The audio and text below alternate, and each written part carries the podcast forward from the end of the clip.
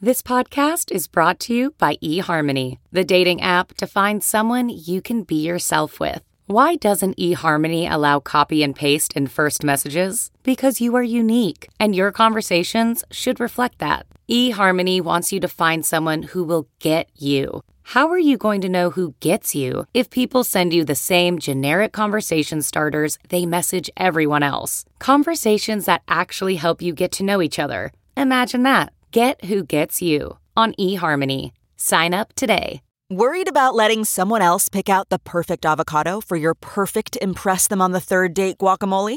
Well, good thing Instacart shoppers are as picky as you are. They find ripe avocados like it's their guac on the line. They are milk expiration date detectives. They bag eggs like the 12 precious pieces of cargo they are. So let Instacart shoppers overthink your groceries so that you can overthink what you'll wear on that third date. Download the Instacart app today to get free delivery on your first three orders while supplies last. Minimum $10 per order. Additional terms apply. The following podcast is a Dear Media production. Hi, I'm Dr. Will Cole, leading functional medicine expert and best-selling author. This podcast is the manifesto for a new breed of health seekers. This is the art of being well.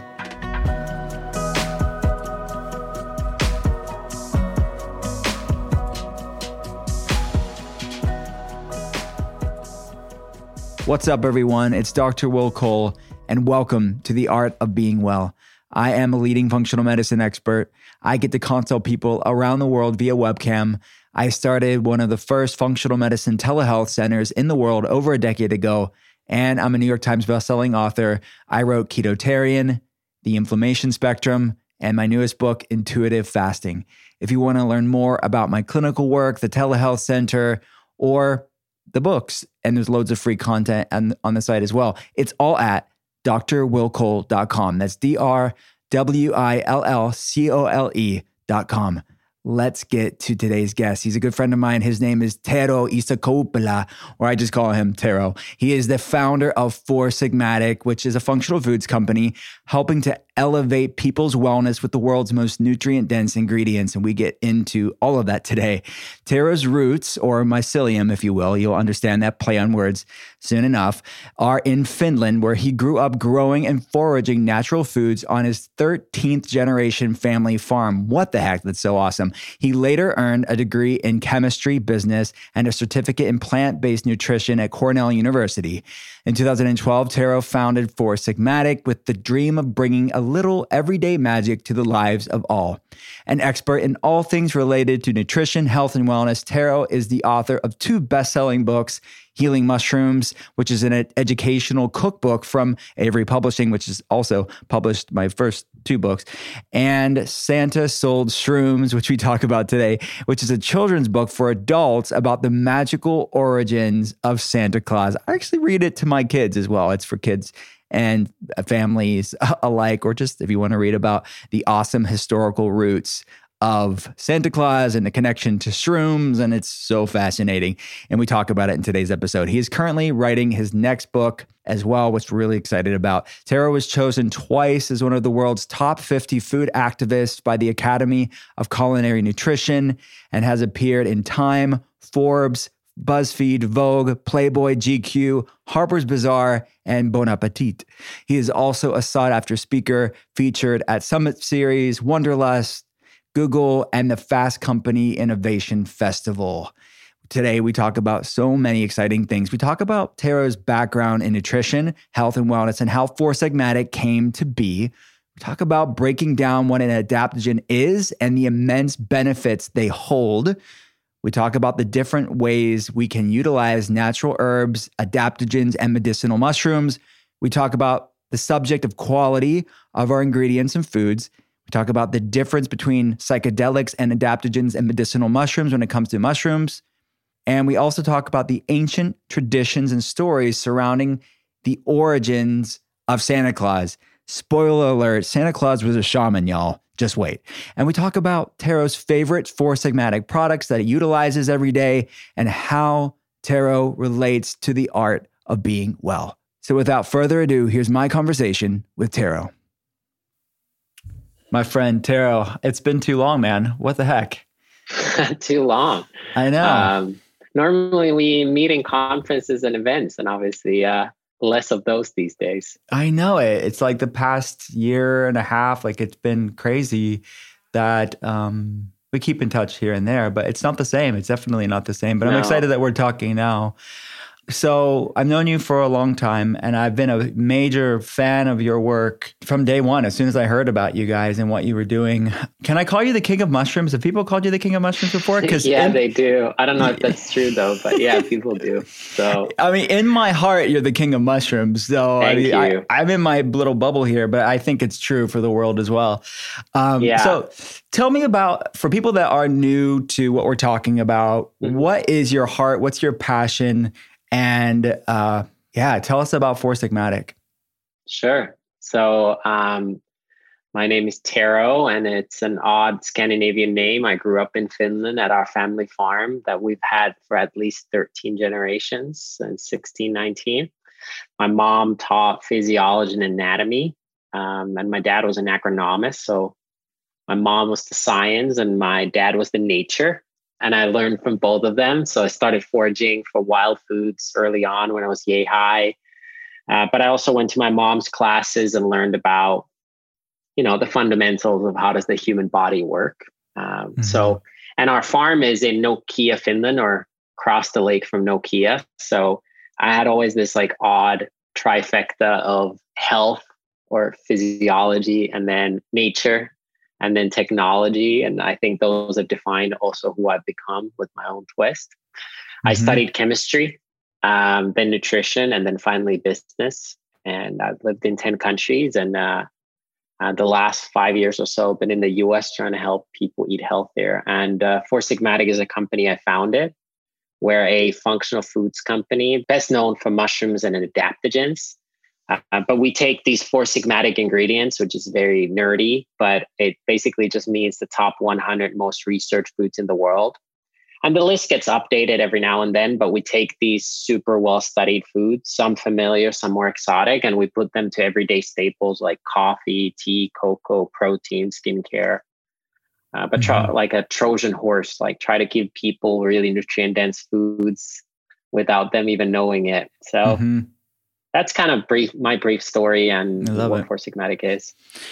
Yeah, and I you know, in my from my functional medicine perspective, I was writing about adaptogens and the science around it and the research around it uh, in the early days when there was a lot of early conversations about it, and you were having that a major conversation. And I, I again, I'm maybe I'm biased because I know you, but and I, I feel like everybody is i mean more aware of adaptogens now and more aware of mushrooms but that conversation in a large part was started in, as far as the pop awareness of it today because of you.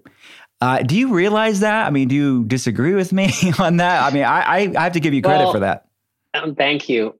It's kind of like yeah i think like the real founder of adaptogens as we know today is like Dr. Lazarev, who did the studies for the Soviets. Before that, it was a lot of the herbalists in certain countries, mostly in uh, Ayurveda and TCM. And then in the West, David Winston probably is the kind of one of those founding herbalists that mm-hmm. pushed the adaptogen movement. Him and Stephen Maimes wrote the kind of the original Western book about it. Similar to mushrooms, there's many mycologists that have been groundbreaking, some still alive and depending even like let's say chaga mushroom that we use a lot there's a doctor Kirsti Kahalas at the University of Helsinki. She's by far number one in researching that specific mushroom. I'm in nowhere the level of knowledge that she has of this single mushroom. And I guess what's different about me and maybe David or Dr. Kahalas or Dr. Lazarev is is trying to cross this chasm to a more kind of bring it in a maybe more fun, playful, and easily approachable way. Because if you get stuck in PubMed all day long reading mm-hmm. research papers, it can get overwhelming. Mm-hmm. And it's it's a little counterintuitive. Like adaptogens are, for those who don't know, they're compounds that are non-toxic and they are non-specific, which can be very mind-boggling. And they restore balance. So they're a gas and a brake. And to a Western person, that's really mind boggling. Like, how is this product a stimulant and a sedative? Mm-hmm. And I think a lot of the original work, which is really valuable, was hard to understand. And I guess what myself, few others, Four Sigmatic have done is brought it to a in a way that's easy to con- understand, and two easy to consume. So, mm-hmm. You know, some of these are very bitter, very uncomfortable substances. So, how do you consume them on a daily basis? Uh, mm-hmm. I think mm-hmm. that was probably my gift to the mm-hmm. group. But I'm I'm standing on the shoulders of giants, both with herbalism and mushrooms and natural health. Similar mm-hmm. product like functional medicine has evolved over a long time. Obviously, you and few others have become, you know, the faces of it as it is today. But it, you wouldn't be here unless there was a lot of like holistic practices over the years. Mm-hmm. Amen. Yeah. People. True. I mean, it's very true. I mean, you're being very humble too, and that's that's what really what I meant. You said it in a lot more of an eloquent way. But you took the obscure, you took the academic, you took the medical scientific literature, and you put it in easy to understand ways. You popularized it. You educated people about it in a way that they could understand, and that's a, a major feat. This episode is brought to you by Pique, where plants and science intersect. Unlock the power of functional plants and unleash our collective potential with supplements of unrivaled efficacy, purity, and convenience. Intermittent fasting can have powerful health benefits. You know, I talk about it so much on The Art of Being Well. I talk about it with my patients and obviously in intuitive fasting in my book, especially for supporting healthy weight management and our metabolism and supporting our gut health but it can also be a challenging lifestyle to sustain. You might struggle with hunger, sugar cravings, fatigue and low energy, irritability and restlessness, or trouble sleeping. Pique fasting teas are your secret weapon. They certainly are mine. Teas are blended with other functional plants specifically designed to shut down appetite, support your energy and mood, and enhance the benefits of fasting. This is what you get in the Pique fasting teas. You get concentrated catechins to support healthy ghrelin levels to combat hunger pangs. You get caffeine and L-theanine for sustained energy without the jitters, and polyphenols to support healthy skin, metabolism, mood, gut health, and more. All this in five award winning flavors that won't break your fast. I even enjoy them when I'm not fasting. I have these teas all day long when I'm consulting patients. And you know how much I love this tea. And these teas, I talk about it at length in intuitive fasting as well. There are different flavors. All the different flavors have different benefits. So I've gotten into a routine. Let me break down my fasting tea routine. In the morning, I have the bergamot black fasting tea. It's gentler on an empty stomach and kickstarts energy without the crashes or jitters that you get from other caffeinated beverages. The black tea has antioxidants that feed the good gut bacteria, and bergamot, which is a citrus from Calabria in Italy, bergamot supports mood, and I just love the taste of it as well. Around lunchtime, I have the ginger green and or the matcha green fasting tea, which works wonders for digestion and post-meal sleepiness. It makes a refreshing, delicious iced tea as well in the harder months or just whenever you want variety in your life with just enough caffeine for the rest of the day. And in the evening, I have the caffeine free cinnamon herbal fasting tea. It's so delicious. It squashes sugar cravings and supports healthy blood sugar levels for the rest of the evening. Go to piquetea.com slash Will Cole and use code Will Cole at checkout to get 5% off site wide plus free shipping when you purchase a bundle.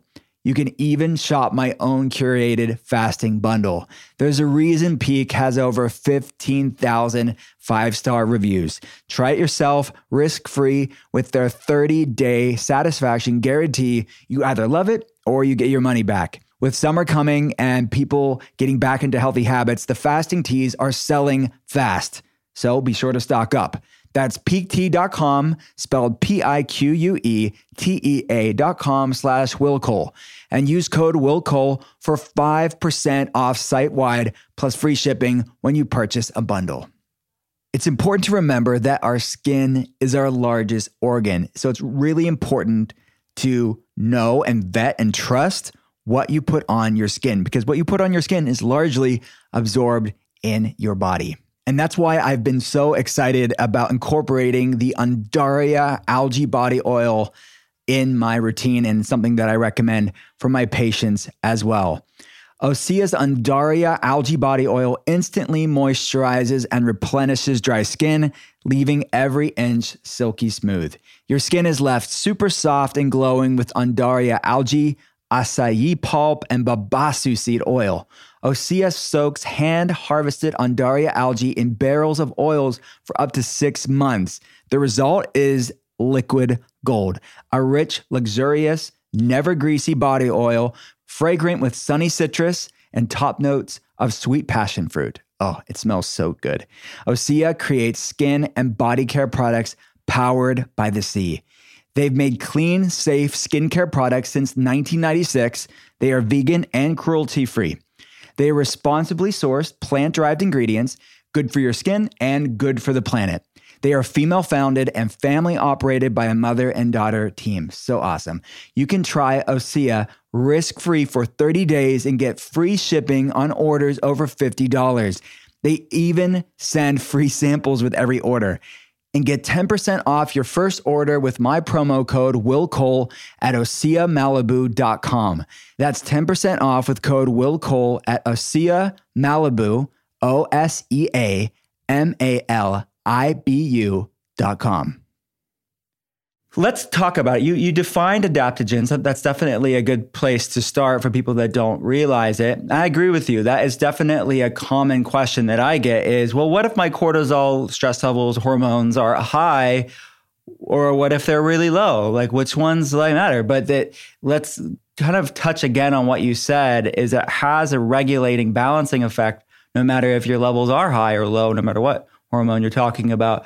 But can you talk about adaptogens uh, uh, more, but also what are the hallmark adaptogens that that you're the most excited about as far as the research and just the everyday practical application of them?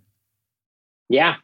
So adaptogens can be herbs or mushrooms. In theory, they could also be animal-based products, but the three requirements that I mentioned is that has to be non-toxic, or a, non-habit forming. The reason for that is that the original researcher on adaptogens was commissioned by the Soviet army because they were giving soldiers amphetamines and other stimulants that they get addicted to or they had to let down the day after.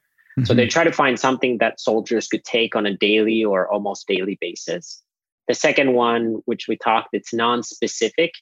It's really difficult to understand, but maybe using um, like a symphony it's not one instrument. So these adaptogens are not, you know, they're not sniper rifles. They're more of a shotgun approach where they try to support the body's big systems like the digestive system or the hormonal system or and through that it's trying to help. So it's like in an indirect way to help you be healthier.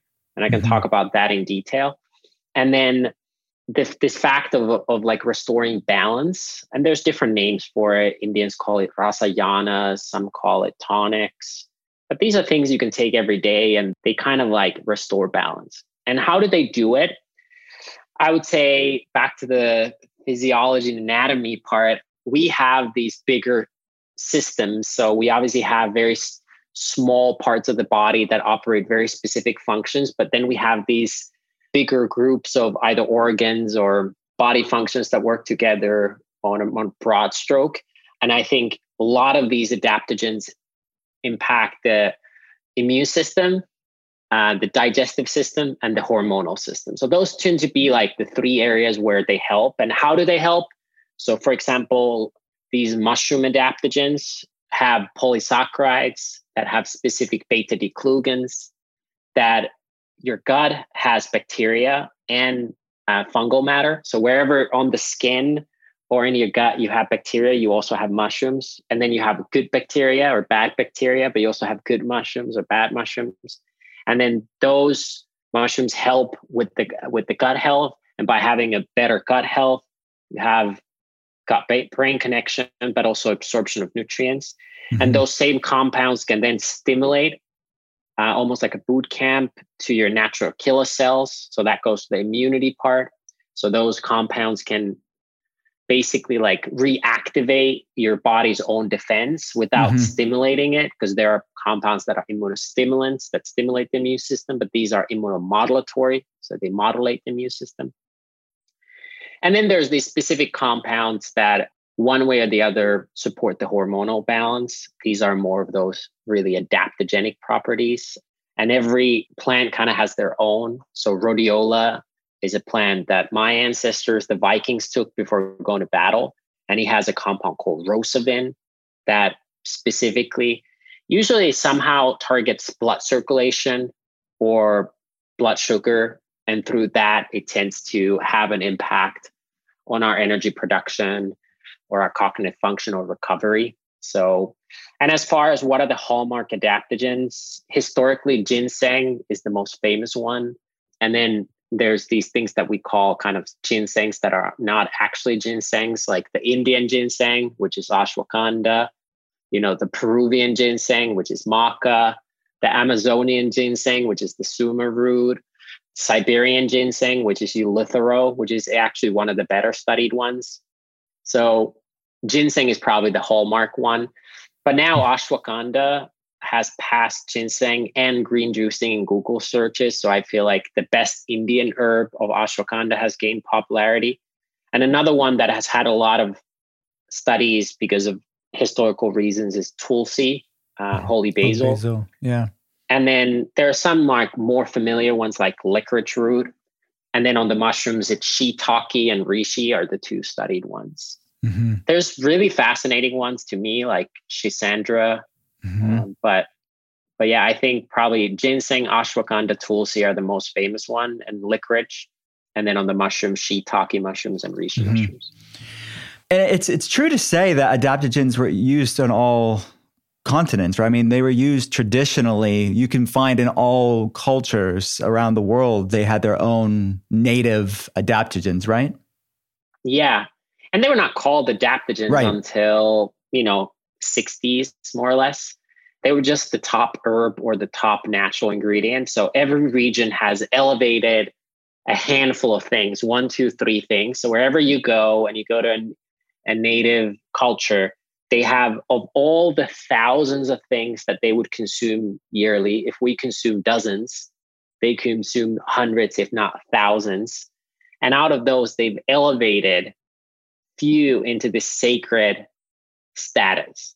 And that could be a green tea, by the way. It's some ceremonial matcha or a cacao in Yucatan Peninsula. Um, but mm. there's certain foods that are elevated above others, and they have more sacred purpose. And and those are often many of those are known also now as adaptogens in the modern research. Mm. So yeah, every region has their own top adaptogens, and we're just spoiled because we can go to Amazon or whatever and buy out the best from every region, which is quite the luxury. It is quite the privilege and luxury to live in the time that we live in. I'm curious on North America. I don't. What were some of the native North American revered adaptogens, things that we would consider adaptogens today? Yeah, that's a great question. One, first of all, I want to say the native is a really broad concept because really most foods can be traced back to few places on Earth, and okay. a lot of things that we consider native. You know, Midwest is the the land of meat and potatoes. Potatoes are from Peru, and they're not really American. A lot mm. of Finnish people think potato is like the most Finnish food ever. So um, there's a lot of history in that. I made fun of how all these herbs are called ginseng, but the ginseng family has more than the most famous ginseng is this Asian ginseng called Panax ginseng. But there is a North American variety, which is a little bit more cooling. So the American ginseng is native to North America. And then on the mushroom side, lion's mane and chaga grow natively here. Are they originally from here? Probably not, but they came through Alaska or somehow got here, but they've been here a long, long time. So those are two examples of of herbs. Um, I love that. that. Commonly commonly grow from North America that could be considered adaptogens. Very cool. So people that are hearing about this, and obviously what you've done with Four Sigmatic is like you said, take these obscure or sometimes bitter or they don't taste great, and you've made them taste great because you're putting them in tonics, you're putting them in elixirs, you're putting them in coffees, you're putting them in skin. Really easy to use stuff. So we can talk about that in a little bit, but how were they typically used traditionally? Were they typically teas? Were they typically, I mean, how, how were they used throughout history? Yeah, I think this is one of the big shames that we've like isolated medicine into a capsule or a pill or something like that. Like that is the only form of medicine we're allowed. Mm-hmm. Um, I've gone a few times to the traditional Chinese medicine museum in Hang- Hangzhou, China, and I always thought it was like fascinating about that museum of how different ways they consume natural products. Like they would take a bath and making a bath and they would put herbs in the bath. Wow. And it would feel great. And that makes total sense if you yeah. start to think about it because magnesium and all kinds of things that you could bathe in will absorb through your skin. Mm-hmm. But we somehow forgot that you can take medicine or supplements. Like you don't have to eat a pill to consume a supplement. Yeah. Necessarily. That can be a cream, even testosterone creams. But they would use a lot of creams, bats, ash. But the, the most common ways how people always consume them is some sort of a liquid so that could be a tea or a soup. Mm-hmm. And that depends about the substance. A lot of these substances need to be cooked, and some of them need to be extracted with lipids or alcohol. So you tend to find in most of natural medicine and herbalism some sort of a tea or a decoction. So there's two types of teas. There's an infusion, which is your normal tea. So if you make English English breakfast tea, that's an infusion. Or if you cook it a really long time, almost like a bone broth, that's like a decoction. And then some use tinctures, which are those little bottles you see in natural product stores. That's alcohol extraction. And then there's lipids. So you make a soup. So if you go to Korea or Taiwan or Japan, you often find like very medicine rich soups. Mm-hmm. And fats and heat in the soup, when you make a soup, is actually an awesome play to put healing properties.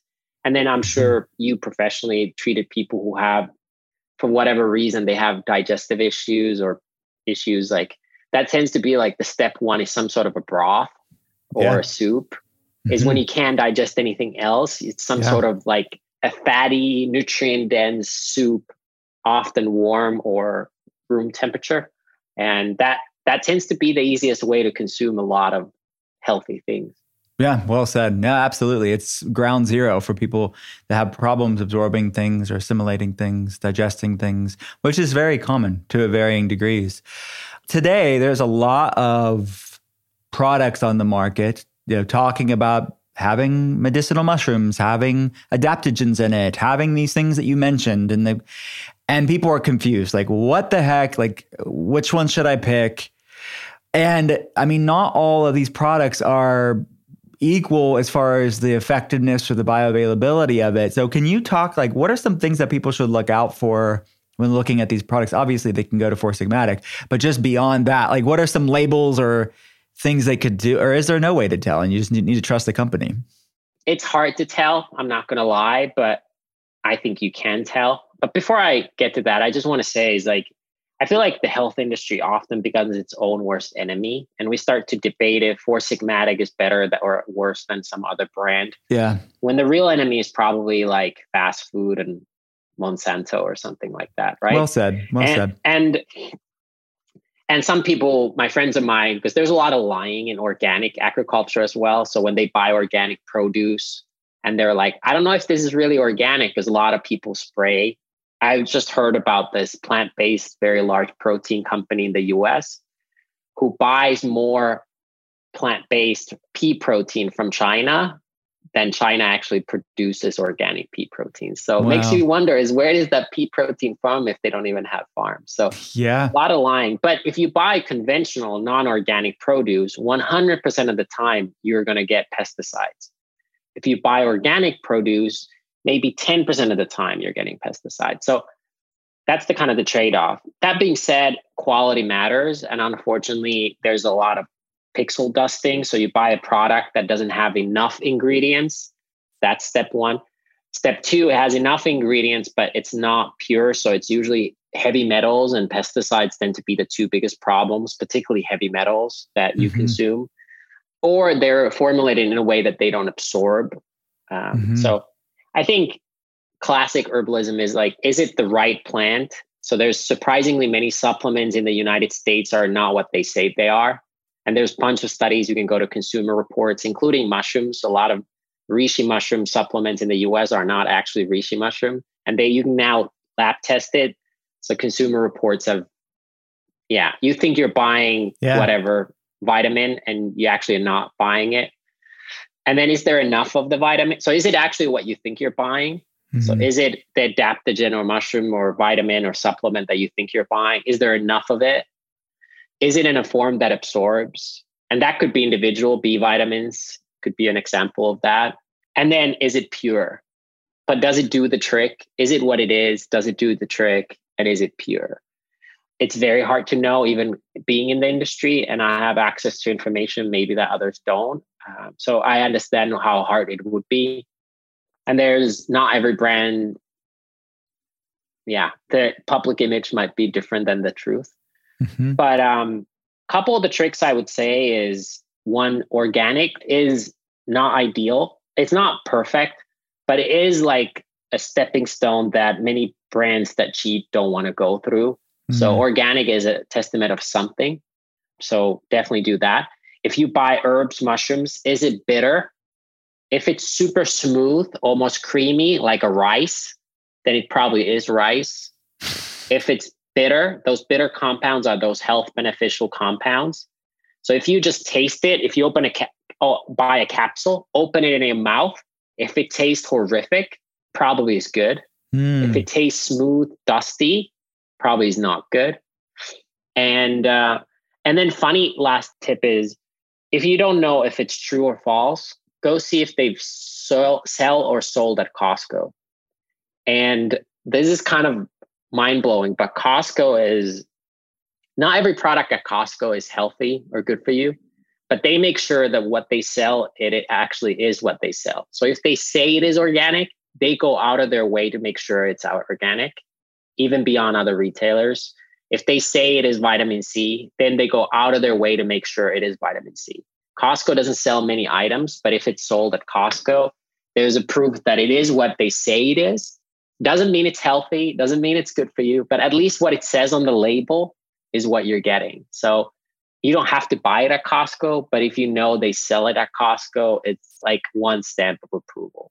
I love that. I did not know that. I love Costco, but I didn't know uh, there's a Costco litmus test for for yeah. They knowing, yeah. Costco actually visits every facility every year at the brand's expense. So they're going to force, and they do what we've done always at Four Sigmatic, but very few brands do, which is a positive release. So basically, when the product is manufactured, it doesn't leave the manufacturing facility until a third party lab test confirms it.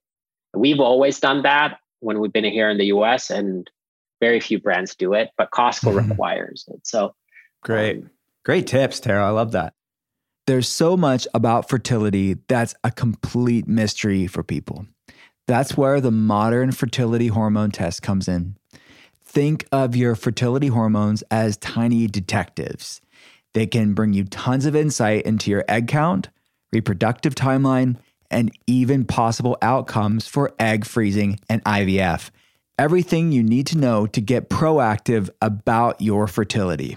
Being proactive about your fertility is exactly why modern fertility was created. It's the easy and affordable way to test your fertility hormones at home with a simple finger prick. Mail it in with a prepaid label, and you'll get your personalized results within 10 days. Traditional testing with your doctor can cost over $1,000, but modern fertility only costs $159 to get the same information. And if you go to modernfertility.com slash Will Cole, you can get $20 off your test. Also, if you have an HSA or FSA, you can use those dollars on modern fertility. You'll get insight into how many eggs you have, your hormone levels, and other important fertility factors. The results go deep into what every hormone means, and you can also talk one on one with a fertility nurse to review your results and options for next steps. If you want kids today, or maybe one day in the future, you need information to make the decision that's best for you. Right now, Modern Fertility is offering our listeners $20 off the test when you go to modernfertility.com slash Will Cole. That means your test will cost $139 instead of the hundreds or thousands it could cost you at a doctor's office. Get $20 off your fertility test when you go to modernfertility.com slash Will Cole. Modernfertility.com slash Will Cole. Today's program is brought to you by Athletic Greens, the most comprehensive daily nutritional beverage. With so many stressors in life, it's difficult to maintain effective nutritional habits and give our bodies the nutrients it needs to thrive and feel amazing. Our busy schedules, poor sleep, exercise, the environment, stress, or simply not eating enough of the right foods can leave us deficient in key nutrients. This is where Athletic Greens can help. It is a life changing nutritional habit. Their daily all in one superfood powder is your nutritional essential. It is by far the easiest and most delicious nutritional habit that you can add to your daily routine today and empower towards better habits. They simplify the logistics of getting optimal nutrition on a daily basis by giving you just one thing with all of the best things.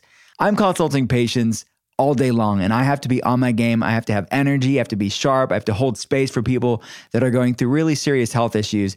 And that's why I love the convenience and all the nutrition I'm getting from Athletic Greens. Because just one tasty scoop of Athletic Greens contains 75 vitamins, minerals, and whole food source ingredients, including a multivitamin, a multimineral, a probiotic, a green superfood blend, and more that all work synergistically to fill the nutritional gaps in your diet, increasing energy and focus aiding with digestion, and supports a healthy immune system, all without the need to take multiple products or pills.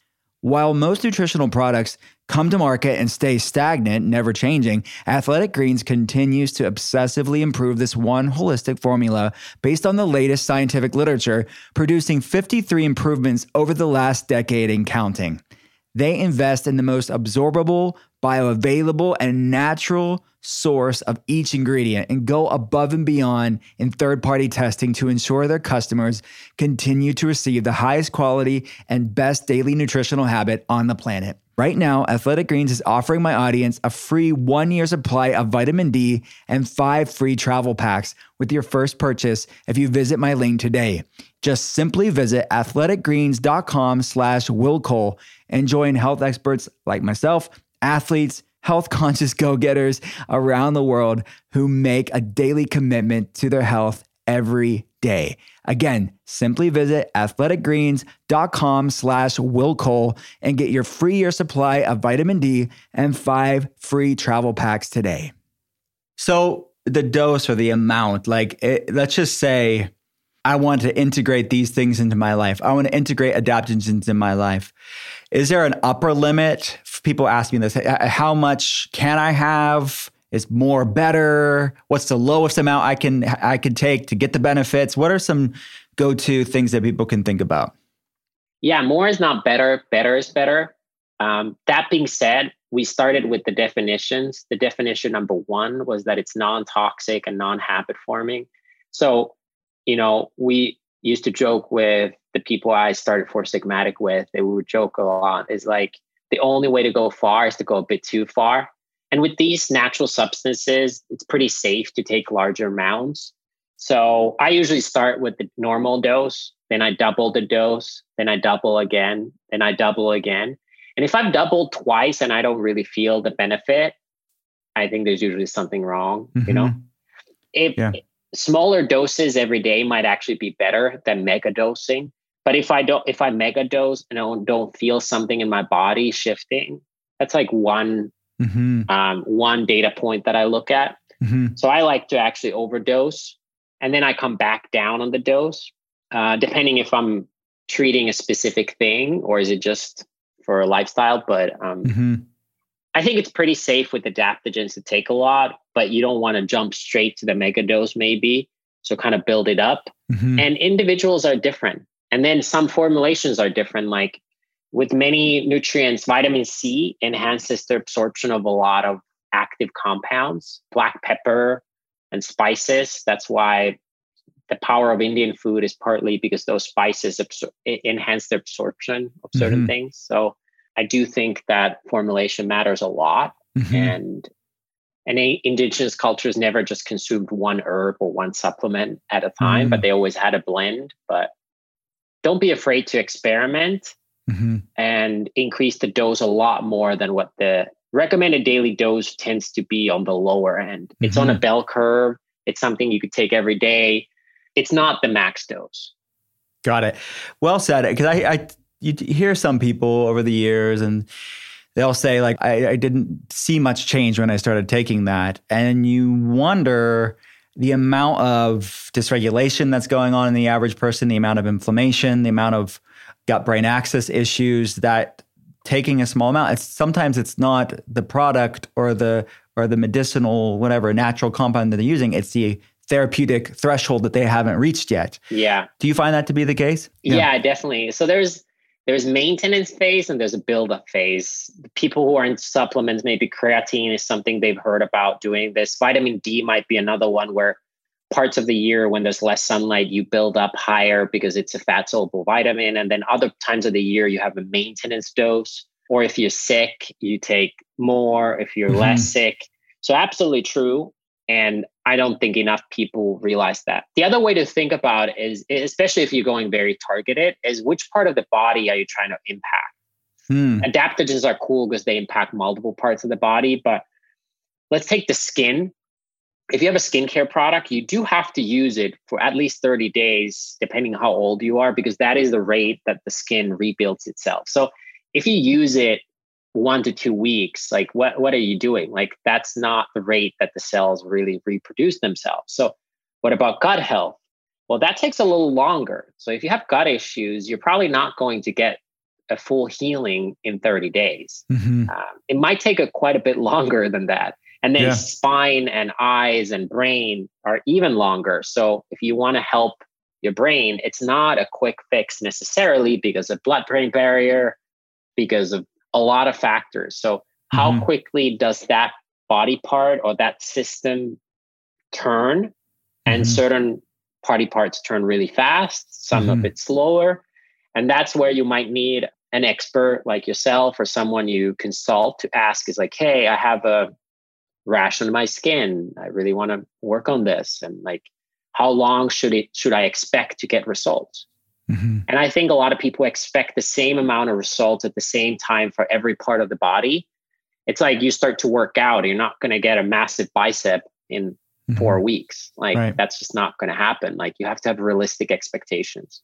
Yeah, brilliantly said. So, if somebody doesn't have a functional medicine doctor or a herbalist or whatever, they're trying to figure this out on their own.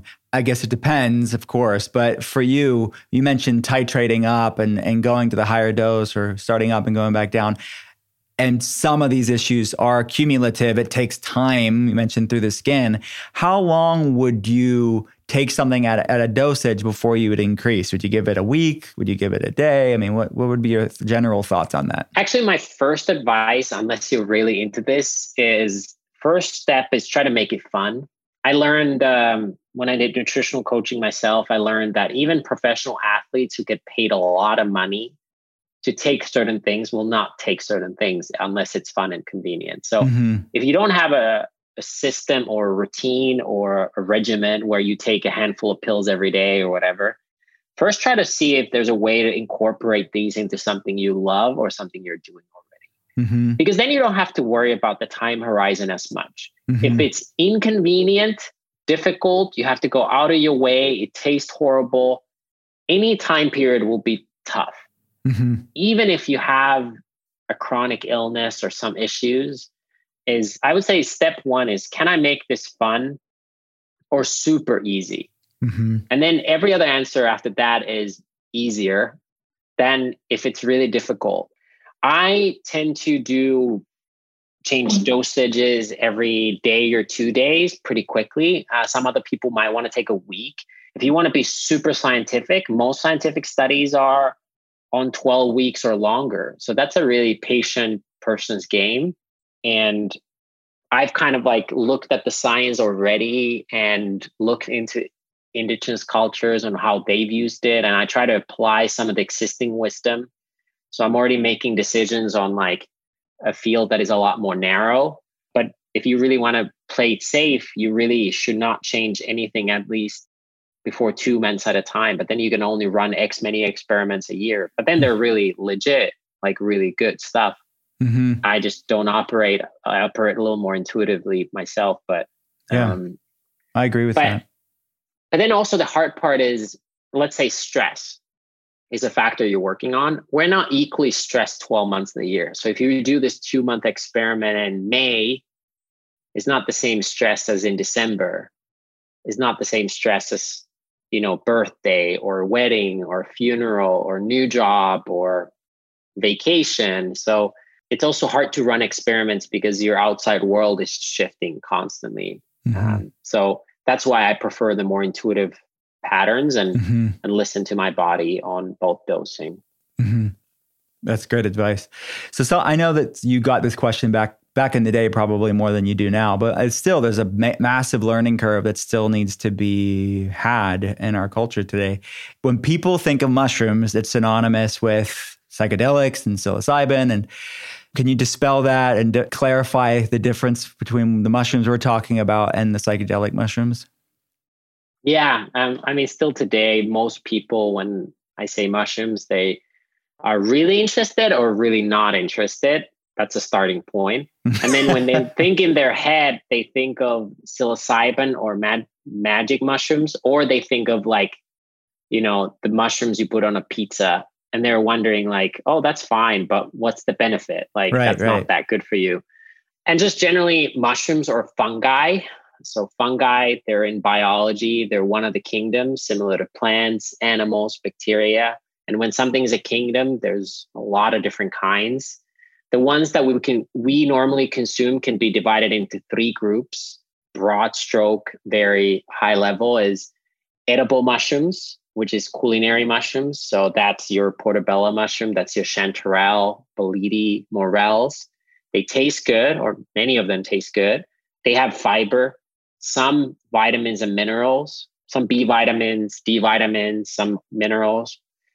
They're similar to vegetable, I would say, even though in biology, they're not a vegetable. Then you have psychedelic mushrooms, some legal, some illegal. They impact how you see and feel things. They attack certain neurotransmitters. Psilocybin would be the most famous one. They're slowly getting legalized. There's many different kinds. None of them are addictive. There's no lethal dose. So in their own world, they're pretty safe. And that's why I think they are getting legalized, kind of following the footsteps of marijuana but you know they're psychoactive. They mm-hmm. change how you see the world. And then there's these functional mushrooms that four sigmatic is specialized in which are more of adaptogenic. They're kind of somewhere in between. They're not as physiologically impactful as a psychedelic but they're more physiologically impactful than the culinary mushrooms. They impact your body your mood how you feel through things like occasional stress support, immune support. Um, they might also have vitamins and minerals, uh, but they impact other parts of the body. So they're mm-hmm. somewhere between a psychedelic mm-hmm. and um, a culinary mushroom, but they are legal. Mm-hmm. So think of them like your nature's own supplement, if you may. I love that. Some of my favorite books you have written. I love Healing Mushrooms. It's very well written ta- it's really a deep dive into this stuff we're talking about, people that are listening. And if you want to talk about that book, it's amazing and we can. I also want to talk about the Christmas book, which has changed my life. And I read it to my kids now. And you sent it to me, I think, two years ago, probably, right? Two years ago? Yeah, two years ago. yeah. yeah. I read it to my kids every Christmas season because it's so fascinating. And I never knew any of this stuff beforehand. Can you talk a little bit about like what that book talks about and the symbolism and the history, the rich history of mushrooms and connecting it to the hol- the Christmas season? Yeah. So the book is called Santa Soul Shrooms, and it's like a very visually beautiful um, children or adult children story about a little girl who learns about the history of Christmas and Santa Claus from her family over one evening. So it's just one little story. And many of our traditions, whatever the traditions are, like getting married or funeral uh, or big celebrations like Halloween, Easter, they have a long history. They didn't just come out of thin air. Um, they have, there's a reason why we celebrate certain things. And a lot of those stories have changed over time, partly because getting commercialized, partly because every generation adds their own twist to something. And probably the biggest offender of where the origins of the story is to what it is today is Santa Claus. Santa Claus is arguably the most famous person in the world. Doesn't matter what religion, country it is, everybody kind of knows Santa. And but the Santa story is eight to ten thousand years old, and it traces back to this indigenous culture, the last indigenous culture left in Europe called the Sami. And it got to the US through New York. The Dutch, who used to run New York, it was called New Amsterdam, brought it to uh, New York. The Dutch got it from the Germans. A lot of people think Santa Claus is Saint Nicholas. It's uh, and they think Saint Nicholas is German, except Saint Nicholas was actually Turkish, and the the Germans got the Saint Nicholas story from the Italians. The Italians stole the grave of Saint Nicholas from Turkey and the Turkish were part of the Orthodox Christian Church, and they got it from this indigenous group. Now, there's a long history, and along the way, the story has evolved, but there's no reindeers in Turkey. But where reindeers are domestic is from these reindeer herders called the Sami, and they used to celebrate Christmas during winter solstice. We used to be the same day when the Gregorian calendar, Julian calendar shifted the days by a few days, but those used to be the same day. And it was a ceremony where you would talk to ancestors. And in order to prepare for that celebration, this uh, Sami had, they have a shaman called Noida who wore a cape like Santa Claus and would travel on a reindeer, which was their domesticated mammal for transportation, and would collect these psychedelic mushrooms that are legal in every state in the US except um, Tennessee, called Amanita muscaria guarantee everyone listening has heard and knows Amanita, but just you just don't know that you know it. But if you look at the mushroom emoji on your phone, it's a red mushroom with white dots. That is the mushroom. That's the same mushroom Super Mario eats. That's the same mushroom in every Disney movie. And it's almost completely legal psychedelic. Now, do not go and consume this mushroom. It's not a mushroom you want to start a psychedelic experience, but it was a mushroom that the shamans would take under the spruce tree. So spruce tree is the tree that you see in the Rockefeller Center. That's the Christmas tree. And this psychedelic mushroom happens to grow under the tree. And the shaman would it on the branches of the tree. So if you go to old Christmas time photos, not that long time ago, you'll see that instead of red ornament balls hanging from the spruce tree, there was actually red Amanita muscaria psychedelic mushrooms hanging from the tree again, you don't have to go back more than 100 years. And every Christmas photo would have, instead of these red ornaments, balls would have red psychedelic mushrooms. And those get dried and then brought to with the reindeer during winter solstice in Lapland to a teepee called kota, like this semi-permanent teepee. And it often gets snowed in. So you would enter through the chimney. There was a fireplace in the center and then you would consume the psychedelic, which, by the way, reindeers also love. There's a BBC documentary with Richard Attenborough where he comments how these reindeers crave this psychedelic mushroom. So there's for every part to why there's a star on top of the Christmas tree, to why we have stockings, why there's elves, uh, why do they have pointy hats? There's a ancient historical reason and story for it, and a lot of people know know it and i felt it would be fun to make a children's book about it to mm-hmm. tell it in a playful way with and then people can do whatever they want with that knowledge because mm-hmm. the origins of of these like santa claus is really beautiful. It's about family. It's about remembering our ancestors setting intentions for the next year. Um, unfortunately some of those been quite commercialized but mm-hmm. the origins with or without psychedelics is very beautiful yeah Thank you for that. Well said. The book's amazing. My kids love it. they do. They did a great job. I, have a kind of a selfish question. All of these questions are selfish, actually, because yeah. these are all things I like. I wanted to pick your brain about. But of all the products that you've put out with Four Sigmatic, like what are your obviously you wouldn't put them out if you didn't love them i know that but on like the top of the top list like which ones are you like the most excited about that you love the most and the most proud of? Yeah they're like kids so you yeah. can't really choose a favorite. But i would say right now where i am in life um, i just moved from um, los angeles to austin texas. We have a new home. We're expecting our first child with my partner.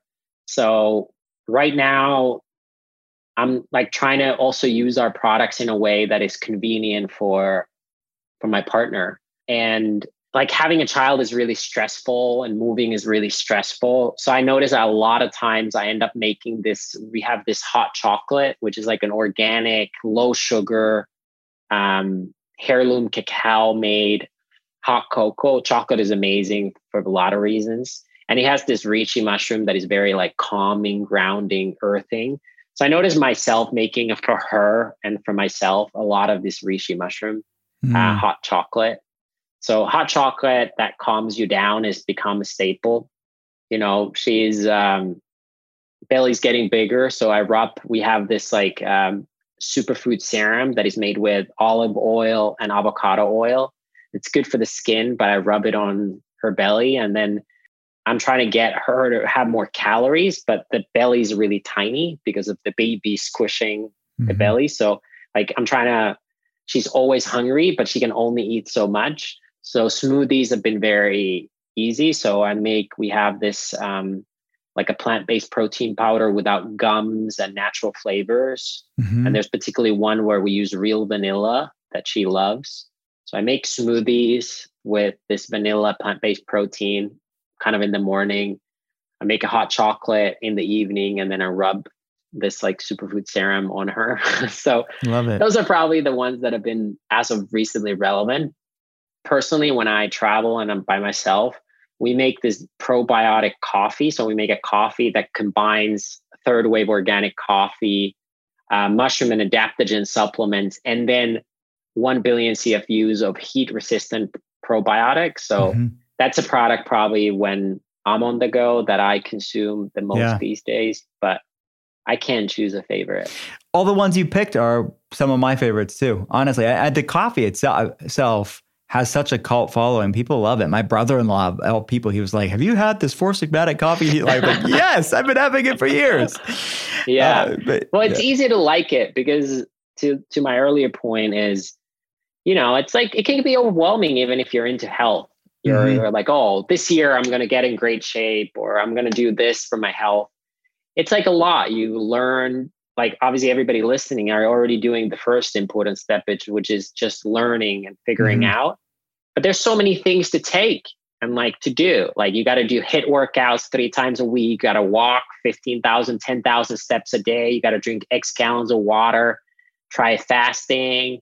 And it's like a lot. And mm-hmm. some people are aware where you can be intuitive with your fasting, eating, exercising. And some people want a regimen and it can get hard. And then you mm-hmm. have a handful of pills and capsules that you're swallowing. Mm-hmm. So I think that coffee has a cult following because it's so easy. Like you just mm-hmm. drink coffee that tastes like coffee. That's yeah. like, and then week to a month later, you start noticing it's like, I feel a lot better.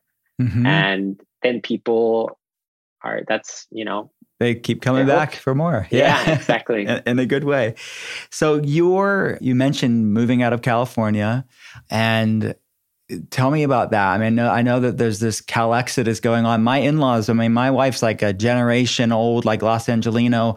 Her great grandparents were there. I mean, it's they're all in Pennsylvania now. My father-in-law was L.A. sheriff. I, I mean, all everyone, like my my wife's siblings are all gone and it's not just my in-laws. This is a lot of people that I know yeah. with work and wellness are going to Austin, Texas. They're going to Miami. They're going to Utah. They're going to Arizona. Going to other places. So, what what precipitated that for you? Yeah, my story might be slightly different than theirs since I'm not originally from the US and right. I've lived in 10 countries. So I lived in LA five years, and I think normally I live in a country or city two years. Um, mm-hmm. I was there for work. So I knew I probably eventually I would leave anyway. Mm-hmm. Um, so I was not as married to the city as many others are. I still love it. I think it's awesome.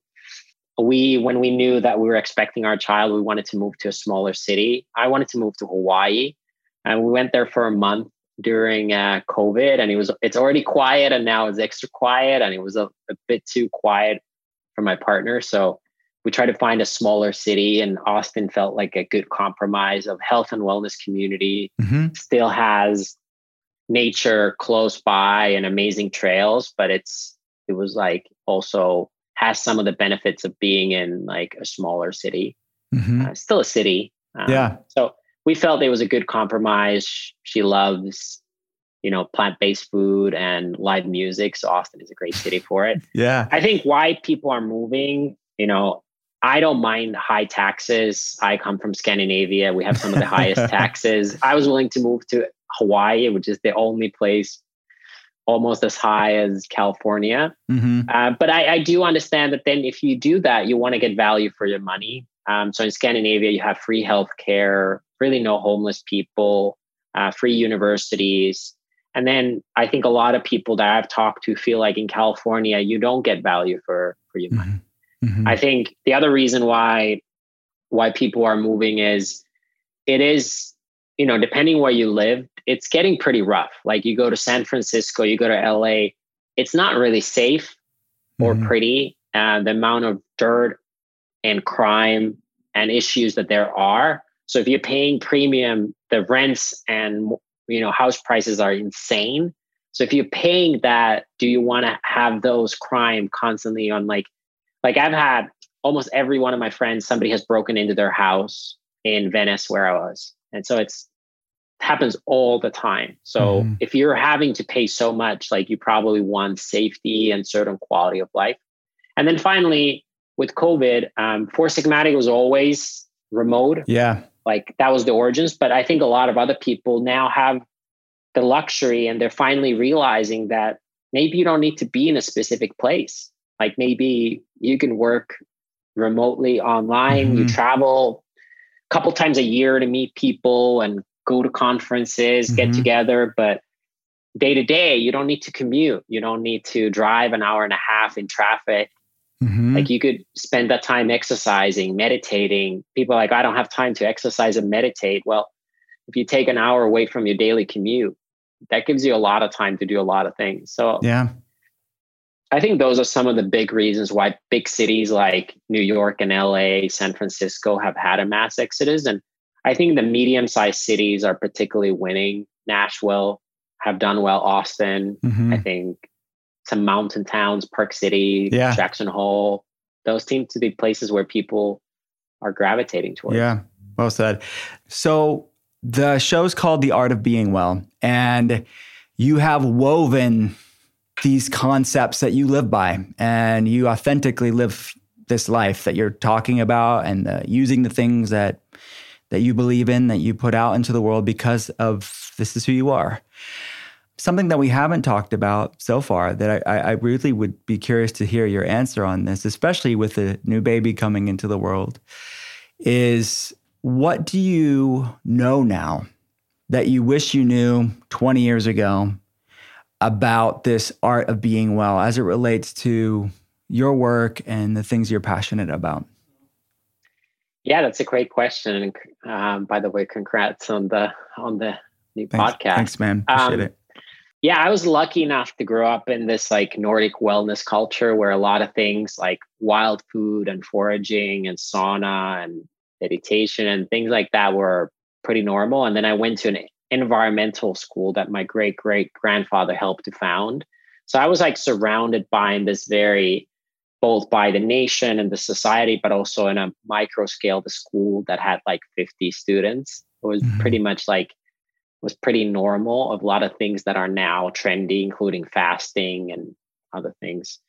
I would say studying nutrition and reading the books. I definitely, as when I was, let's say I was 20, more like routine and regimen focused, which I think is helpful to get results and learn what's working. Mm-hmm. But the older I get, the more I'm focused on intuitive aspects and also understanding, which I probably intellectually understood then, but did not live by, which seasonal eating. Uh, we ate really seasonally just because Finland was so cold and dark, but I, it was not a conscious choice. And when I started doing nutrition, there were certain meals that were really clean that I would eat year round. Mm-hmm. And I didn't fully understand that there's seasons in nature that certain foods are better. And there's a reason why dandelion comes in the spring after a dark winter, and you want, might want to do a liver detox then, and yada, yada, yada. And then we have seasons in our own life. Like now, my life before a baby is probably very different than after a baby and adjusting to that intuitively to the seasonalities and changes was I was not there. I was like year round, this is the model, this is how much you fast, these are the calories, you know, these are the macros and mm-hmm. and I don't think that's the best way to go about. It's yeah. also not the most fun way to go about. So, you know, people ask like, you know, are you vegan? Are you paleo? You do, do, do. It's like, yeah, it's like try not to put those labels in. And It's kind of a cliche, but it's very true. Is like mm-hmm. I try to tell my meat loving friends is like try going two months without any meat. And then the people who are fully plant based, I'm like, maybe some organs or bone broth or bone marrow would, would do well. And if you feel mm-hmm. if you're cold and and trying out different things.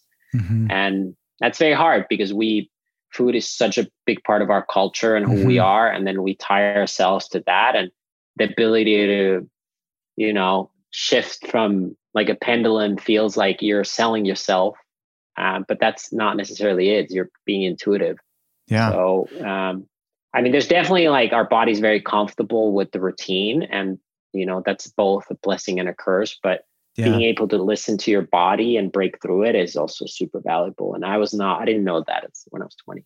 I love that. Well said. The rhythms of nature from an ancestral health perspective and the rhythms of our lives. I think those are both really profound things that people could start to explore. I think that's very wise. Tero, I appreciate you so much. I could talk to you all day long. You're like the Me too. wealth of info. Thanks, yeah. man. Thanks for having me on.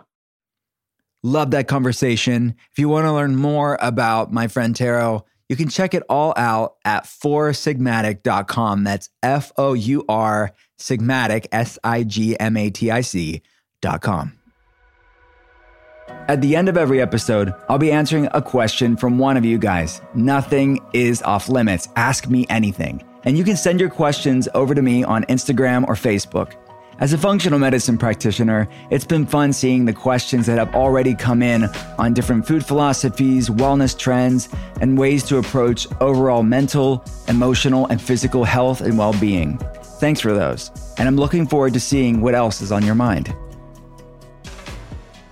All right, now it's time for another Ask Me Anything. Today's question is from Madeline. Madeline asks Hi, Dr. Cole. I know you see a lot of complex health issues at your telehealth center. What would you say are the most missed underlying health issues that you see clinically? Well, great question, Madeline. I would say, okay, it's hard for me to pick. There's a lot of different variables to consider, and it's definitely a confluence of different variables. It's rarely just one thing. But if you want to say what are the bigger things that get missed conventionally, meaning these are people, and most of my patients fall into this category, they're extremely bright people, very erudite when it comes to investigating their health and being informed on their health. I mean, our top patient base, just to give you like a little bit of statistics, our top patient base are people in the health and medicine, conventional medicine world. So they're actually formally trained in medicine and people that are maybe even just peripherally just in, interested in this, they're health coaches or stuff like this. Or we see a lot of nurses as well that are extremely bright and you know well read on on health and medicine, obviously.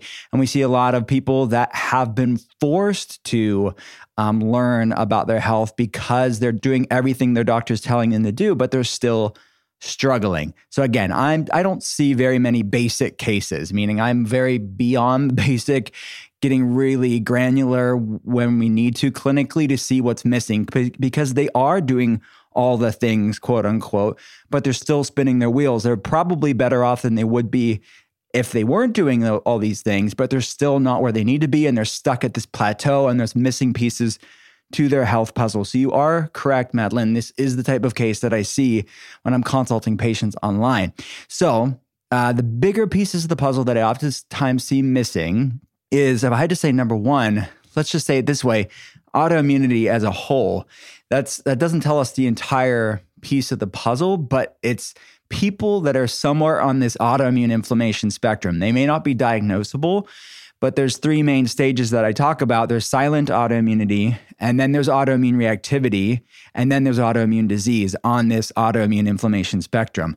This autoimmune reactivity, meaning they are symptomatic, they don't feel good. If you run the right labs, you're going to find data to show autoimmune components or inflammatory components to their case, but they're not checking all the boxes of conventional medicine to be told they have an autoimmune disease. So, researchers estimate that by the time somebody's diagnosed with an autoimmune disease, it's about four to 10 years prior to that diagnosis when things were brewing on this autoimmune inflammation spectrum. So, I want to be clear here that I see a lot of people in this autoimmune reactivity part of this spectrum, and then people, of course, that are diagnosable and that already have been diagnosed conventionally. But my point here is no matter where you're at on this autoimmune inflammation spectrum, my job as a functional medicine practitioner is to say, what's going on here? Let's understand it. Let's give people answers as to why they're going through what they're going through. And more importantly, let's figure out what's driving this inflammatory cascade. Let's what's driving these flare ups so we can start to untangle them and start moving the needle in a positive direction for them. So, whether that's full remission or a, a dramatic decrease of the severity and frequency of their flares. I want to do whatever it takes to start restoring that person's resilience capacity and calming things down in their life so they can start living their life again. There's over 100 different autoimmune diseases that we recognize as autoimmune today in, in mainstream medicine. And there's uh, 40 different health problems above that 100 that at least have an autoimmune component.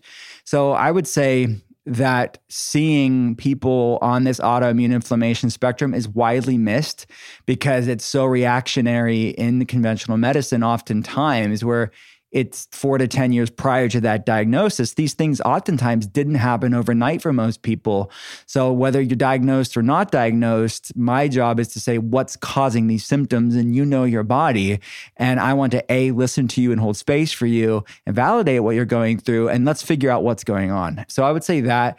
But then the next two things that come to mind are things that can trigger autoimmunity. Because look, I mean, when the immune system turns against itself, it's losing recognition of self, which is what's going on on a physiological level when there's something called molecular mimicry and the immune system's tagging whatever we're talking about, whether it be the thyroid or the joints or the brain or the gut, is attacking it as a virus or bacteria.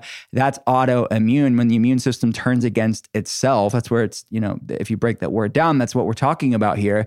Um, and that's a very specific type of an inflammatory response. Not all inflammatory problems are autoimmune, but all autoimmune problems are inflammatory. So it's really important to differentiate the two. We see a lot of people with inflammation that doesn't necessarily mean they have autoimmunity, but we see a lot of very specific autoimmune type issues, or at least having autoimmune components. But what's triggering that autoimmunity? So the other things that I see on labs, oftentimes that get missed in conventional medicine are biotoxin issues, things like mold. Um, mold toxins or mycotoxins are oftentimes missed on conventional labs, and we have to run very specific labs to uh, see if mycotoxins or other biotoxins are at play here.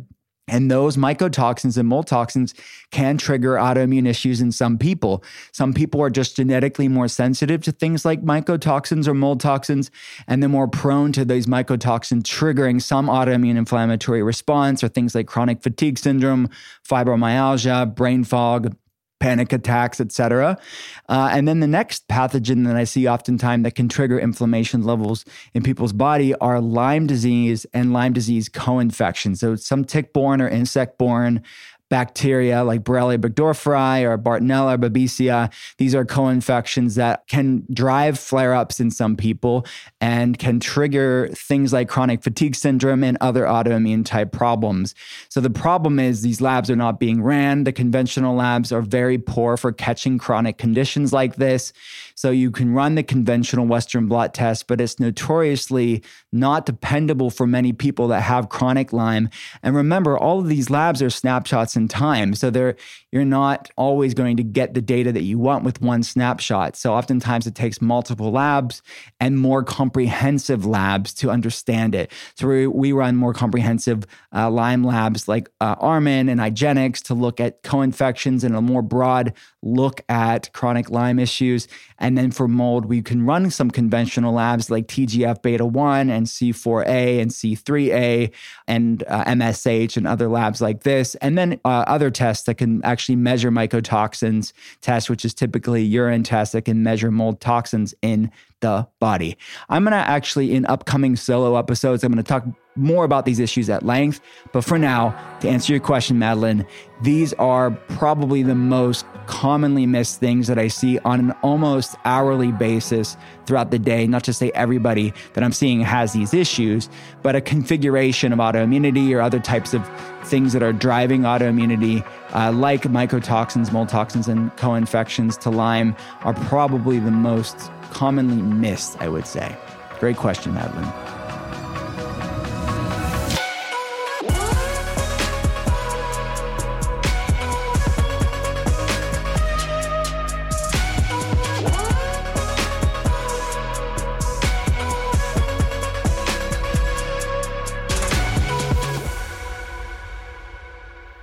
That's it for today.